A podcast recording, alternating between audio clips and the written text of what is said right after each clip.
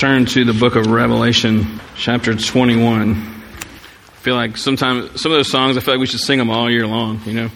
That's one I always get swept up in. But that adoration and that love,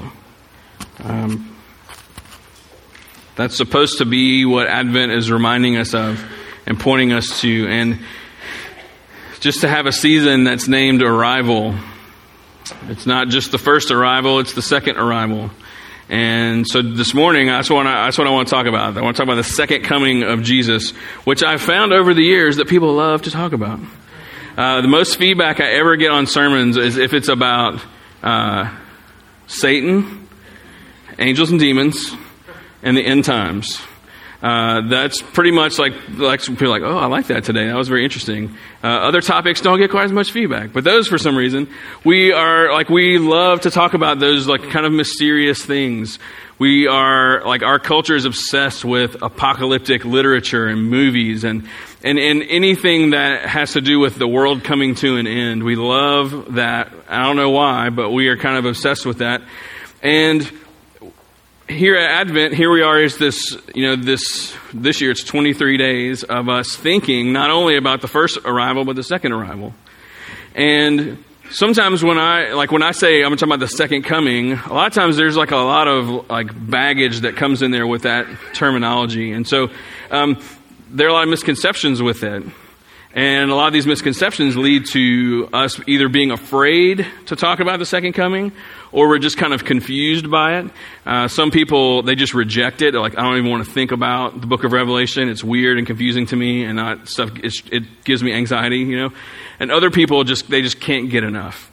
And so before I get into the actual like second coming part, let me tell you what I'm not going to talk about today. I'm not going to talk about the Antichrist. I'm not going to talk about Armageddon. I'm not going to talk about the end times and how everything that ever happens in the Middle East automatically means something, that kind of stuff. And I'm not going to talk about the rapture. None of those things are a part of what I'm going to talk about this morning. And so if you ever want to get together and talk about any of those things, I'd be down with that. That's super cool. But that's not what I want to talk about today. And I want to, if we can we just put all that stuff to the side? Like all the signs of the times and just the whole, like all the parts of Revelation that are like, what is it, some of the things that are described are just kind of like hard to imagine, and what does it mean, and how are we going to know, and what is a sign of the end, and what isn't, and all those kind of things. We need to put that to the side, and here's why. It's because we have become, like as American Christians, we have become so obsessed with those things that very oftentimes you miss the magnificent beauty of what the second coming is about. We're trying to interpret everything. We want to know who's the Antichrist, and like, is this political figure him, and all. We want to know because we want to be able to control it. We don't like being caught off guard. When God, He wrote Revelation in code on purpose. Like that literature is written so that we would not be able to know what it actually means. He has given us a story arc. And he's like, basically, that's all you need to know. God is able to be very clear. Andy read John 3:16. For God so loved the world that he gave his only son, that whoever believes in him would not perish, but have everlasting life. God is able to be crystal clear. So when the book of Revelation comes along and it has all this imagery and all these kinds of things, it's because he doesn't want us to know all that. Can you imagine how obsessed we would be if it was more detailed? He's like, you don't need to worry about all those things. You don't need to worry about Armageddon. You don't need to worry about who the Antichrist is or the signs of the times. You definitely don't need to worry about the rapture. You don't need to get worried about being left behind. There's all these fears that are there. He says, hey, put all that to the side and just look at what is actually going to happen. And let that breathe hope and anticipation and longing into you this Advent season. Paul says in 1 Thessalonians 4 that we should be encouraged by knowing these things, that this should be something that we remind each other of, we point each other to. And so I hope that this is an encouraging sermon this morning to you in this way. Now, before we get to Revelation, This week we were talking about this in the elder meeting, and Taylor was like, hey, you need to read N.T. Wright's Surprised by Hope, these particular chapters, because Taylor knows that kind of stuff. And so I listened to him, because if Taylor tells you to read something, you should read it. And I read it and just got very swept up in a lot of what he was trying to say. And I'm going to borrow some of it, of course. But he talks about this really important word in Greek that we have a good understanding of before we really get into the second coming. And it's spelled P-A-R, this is for all you note takers, P-A-R-O-U-S-I-A, parousia, parousia. Now, it's used throughout the New Testament to reference the second coming, but it literally means presence. That throughout the New Testament, Paul uses it, Jesus uses it, Peter uses it, John uses it, James uses it. It means presence in a very literal sense. And so you might be reading through like your English translation and it will talk about reference his coming, his next coming, the coming of the Lord, that kind of stuff. That word coming in there, it does mean that, and it means arrival, but it also means presence. We have to understand that before we can kind of get into the other stuff. So here's some examples. In 2 Corinthians 10:10, Paul had a lot of critics that were out there, and one of the things they were saying about him, it says in verse 10, it says, "For they say, his letters are weighty and strong, but his bodily presence is weak, and his speech of no account." So if you think Paul was like this big, tough, well-spoken, like eloquent dude, he really apparently was not. They were kind of making fun of him. But what they're saying is like, yeah, he writes these letters that are all strong and everything, but when you see him in person, he's really not that impressive. That word there, that bodily presence, that is parousia. Okay? 1 Thessalonians 4:15. This is one of those big second coming of Christ passages. It says, "For this we declare to you by a word from the Lord, that we who are alive, who are left until the coming of the Lord, will not precede those who have fallen asleep." So the coming of the Lord, same word, parousia. Same word as bodily presence that was used in 2 Corinthians. And then in 1 Corinthians 15:23, another second coming passage, it says, "But each his own order, Christ the first fruits, then at his parousia, at his coming, those who belong to Christ." So this word, like when this word was spoken, it would have like evoked certain things. If you got out one of Paul's letters and you read that word parousia, it would have brought to mind automatically some things that maybe it doesn't trigger for us. So these are the two things that N.T. Wright says. Like if you were living during that time and you heard that word, there are two associations you would have had with it. One would be, he says, the mysterious presence of a God or divinity, particularly when the power of this God was revealed in healing. People would suddenly be aware of a supernatural and powerful presence. And the word for this was parousia. This word was used outside of Christianity, but in Christianity, like have you ever been in a situation where you just like things were happening with you and the Lord? It could be in a worship service, whatever, and something shifts, and you just have this really strong awareness that God is in the room with you, that He is near to you. That's what parousia that's what that would evoke when you heard that word. It's like, yeah, that like kind of like keen awareness you have that God Himself is with you in this moment. That's one thing it would have brought up. The second thing is whenever a person of high rank makes a visit to like somewhere that they rule over, particularly when a king or emperor visits a colony or province. The word for such a visit is royal presence. That's how we would translate it, but they in Greek would just say parousia. That is when you live on the outskirts somewhere, and yet the emperor or the king, whoever is the boss of everything, decides to make a visit. That he may be ruling and reigning from the castle, from the palace, whatever, but you get word ahead of time like, hey, he's coming on Tuesday, you better be ready. That he is coming in bodily presence. So it's not just about his journey and his arrival. It's the fact that he is now sitting in the town with you. That he's not just ruling from far away, he's ruling from in the same room with you. Both of those things would have come to mind when the word parousia was spoken. This incredible presence of God when he is moving, and the arrival of the king to be bodily present with you in the same space that you're in. Both of those things would have been there. And so through the Spirit's inspiration, Paul used this word on purpose. And so did John, and so did Peter, and so did James, and so did Jesus. Trying to evoke these ideas, trying to use this particular term so that when talking about the coming of the Lord, it's not just this event that all these different signs and wonders and all these things lead up to. It is... it's not just about the countdown to it. It's about what is actually happening when it happens. And the significance of God moving in a moment and being present and the king coming to be with you, the significance of that is the presence of God with you. So in other words,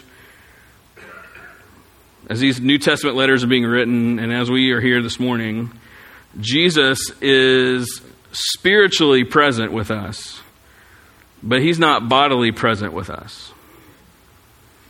He's here, but it's not flesh and bone. That's part of what of the sadness of communion, as he says, "Hey, have this meal, and every time you do it in remembrance of what I've done. And you keep doing that until I come back as a reminder of the fact that I'm supposed to be with you. I'm not right now." That between the first arrival of Jesus in Bethlehem and the second arrival of Jesus, whenever that's going to be, he is absent. And we're supposed to feel that void. It's kind of like in holiday times when the family gets together and you start to notice over the years who used to be there and now they're not. And you miss them. You miss your loved ones that have passed away. You miss them so much at the holiday time because it's just not the same without them being in the room. That communion has a sadness to it because Jesus is supposed to be here. That's how the meal is supposed to be taken. But yet he says, "Hey, don't let that stop you because I'm still with you." But parousia is still happening in that first sense. That supernatural movement of God among you. And parousia will happen in the second sense as well.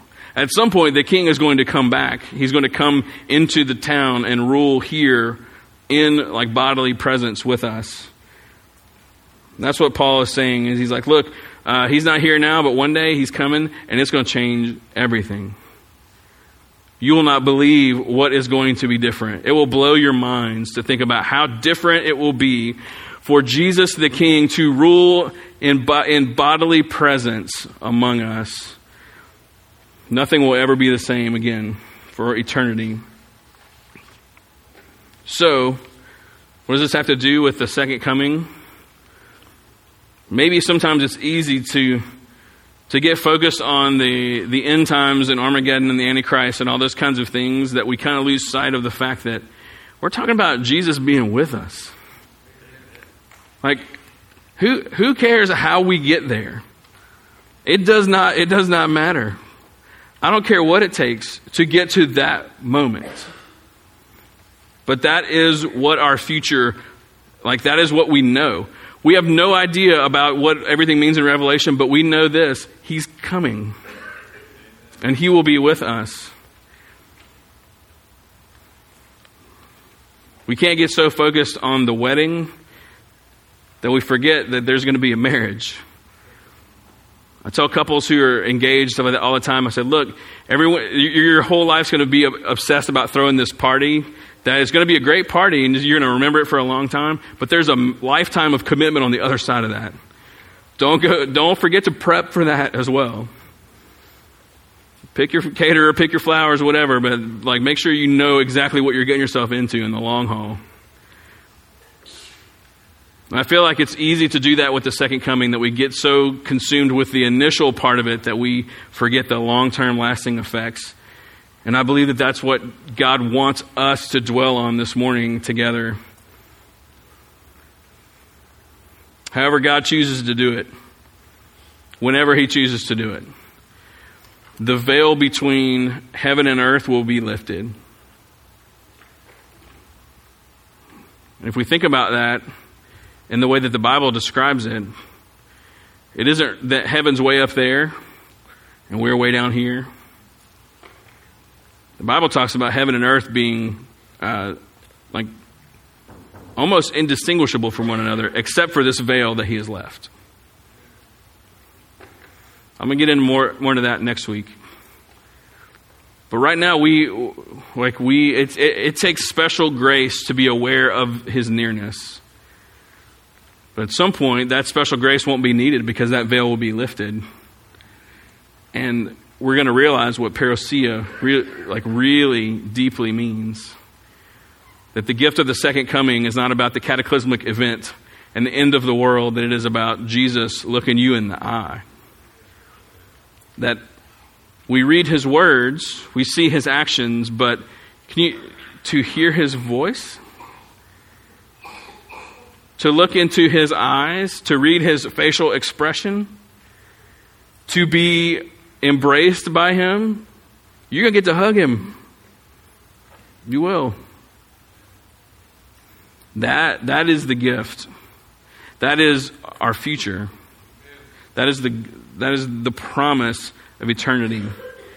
And as we work our way around that Advent wreath and we get closer to the first coming, as we build in anticipation, we're also getting closer to this second parousia.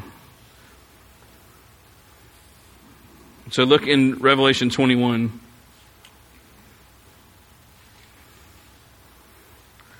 What is that going to be like?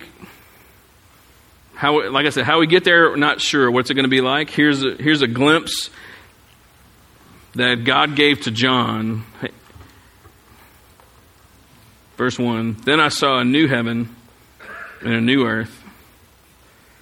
For the first heaven and the first earth had passed away, and the sea was no more. And I saw the holy city, New Jerusalem, coming down out of heaven from God, prepared as a bride adorned for her husband. And I heard a loud voice from the throne saying, 'Behold, the dwelling place of God is with man. He will dwell with them, and they will be His people, and God Himself will be with them as their God. He will wipe away every tear from their eyes, and death shall be no more. Neither shall there be mourning, nor crying, nor pain, for the former things have passed away.' And He who is seated on the throne said, 'Behold, I'm making all things new.' He said, 'Write this down, for these words are trustworthy and true.' And He said to me, 'It's done. I'm the Alpha and the Omega, the beginning and the end. To the thirsty I will give from the spring of the water of life without payment. The one who conquers will have this heritage, and I will be his God. He will be my son.'" Like, what more can we want? I mean, can you imagine? Can you imagine that everything is made new? That this earth is made new? That you physically are made new, that you emotionally are made new, that everything that you battle now ceases to exist because it died. Every disease, every struggle, every obstacle to overcome, everything passes away, and the only thing that remains is us in the Garden of Eden, for sin broke us. And broke our relationships and all those things. Can you imagine just all those things just being vacuumed out? It's just you and Him. And you're, imagine standing before Him and you're just weeping. Not because you're sad, because you're so full of joy. And He's like, "Hey, let me take care of that tear. Let's hug it out." You get to tell Him thank you to His face. You get to hear him say, well done, good and faithful servant. Like, you get to hear what his voice sounds like. I mean, I can just keep going on, but you understand, like, that being a prominent part of how you and I walk through everyday life as Christians, that it has to be in there. And if we forget about it, we need to be reminded that when the saints are together, hey, we're on a trajectory, and that's what it looks like. Who cares how we get there? Who cares? We're getting there.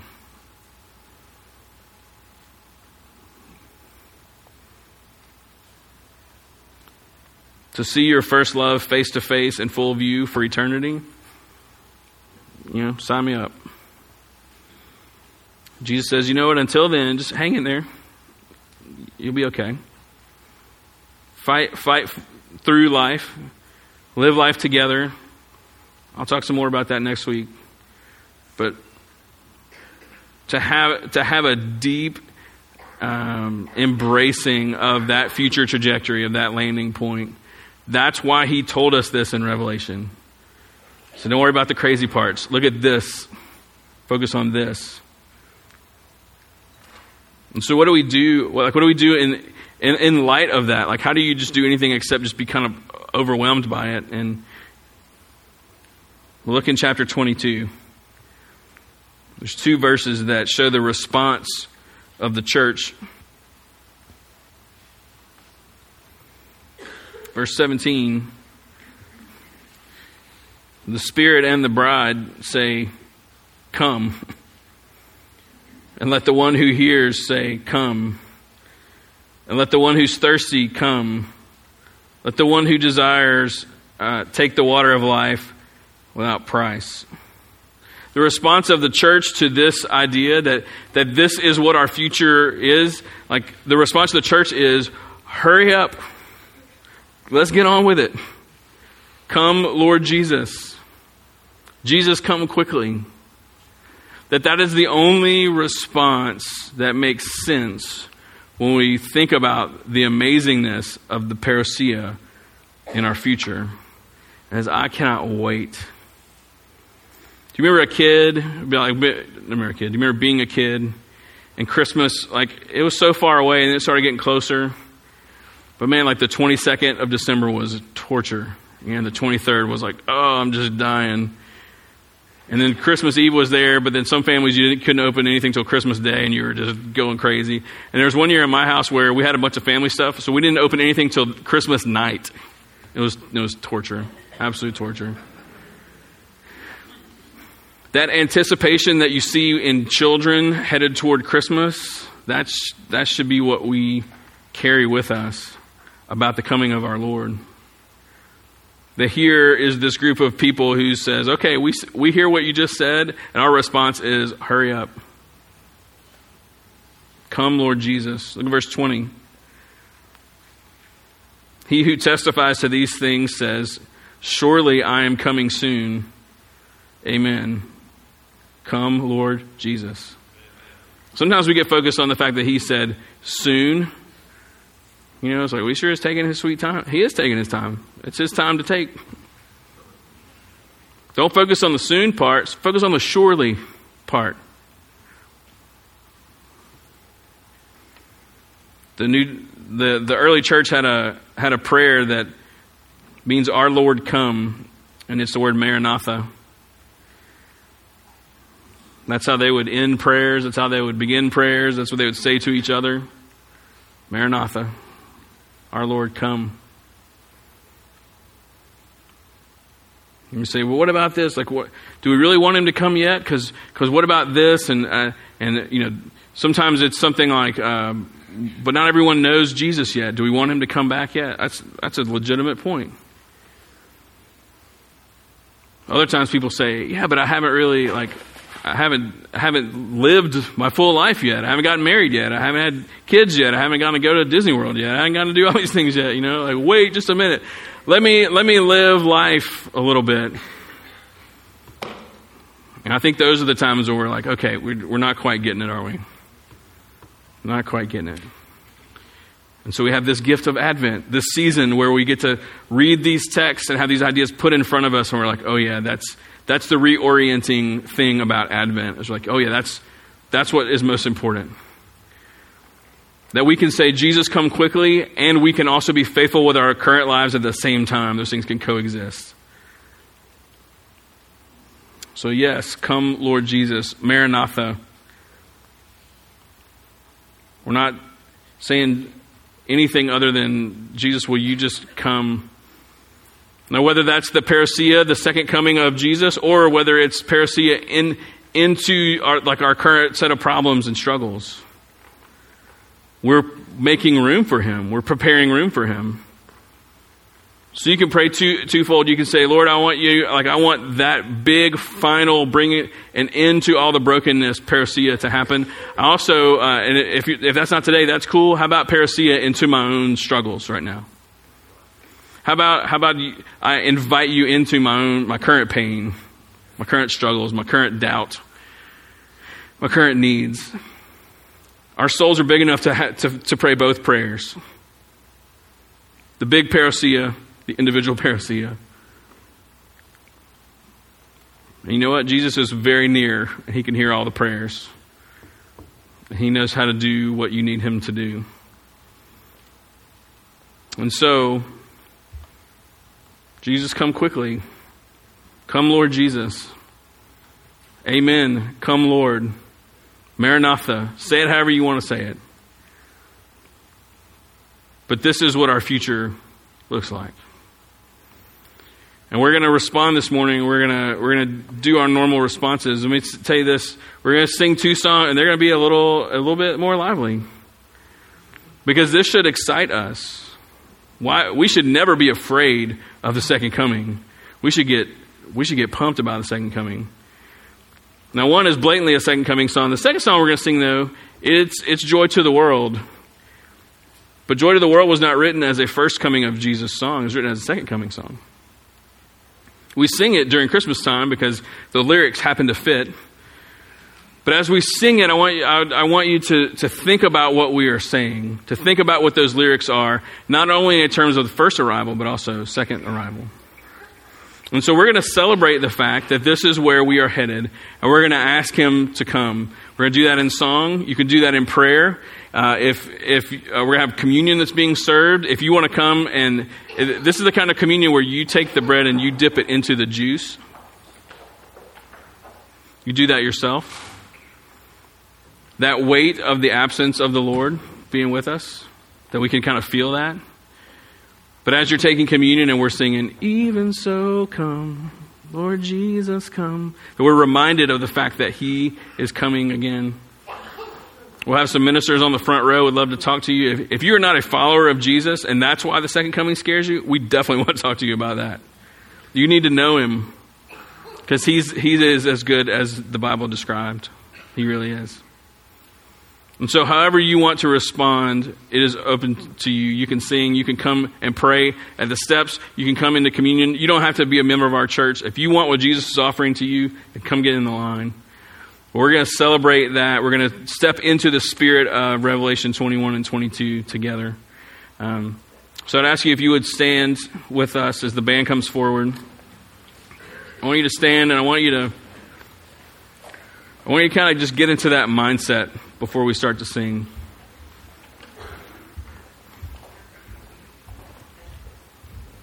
I want you to think about that text in Revelation 21 about him standing in front of us.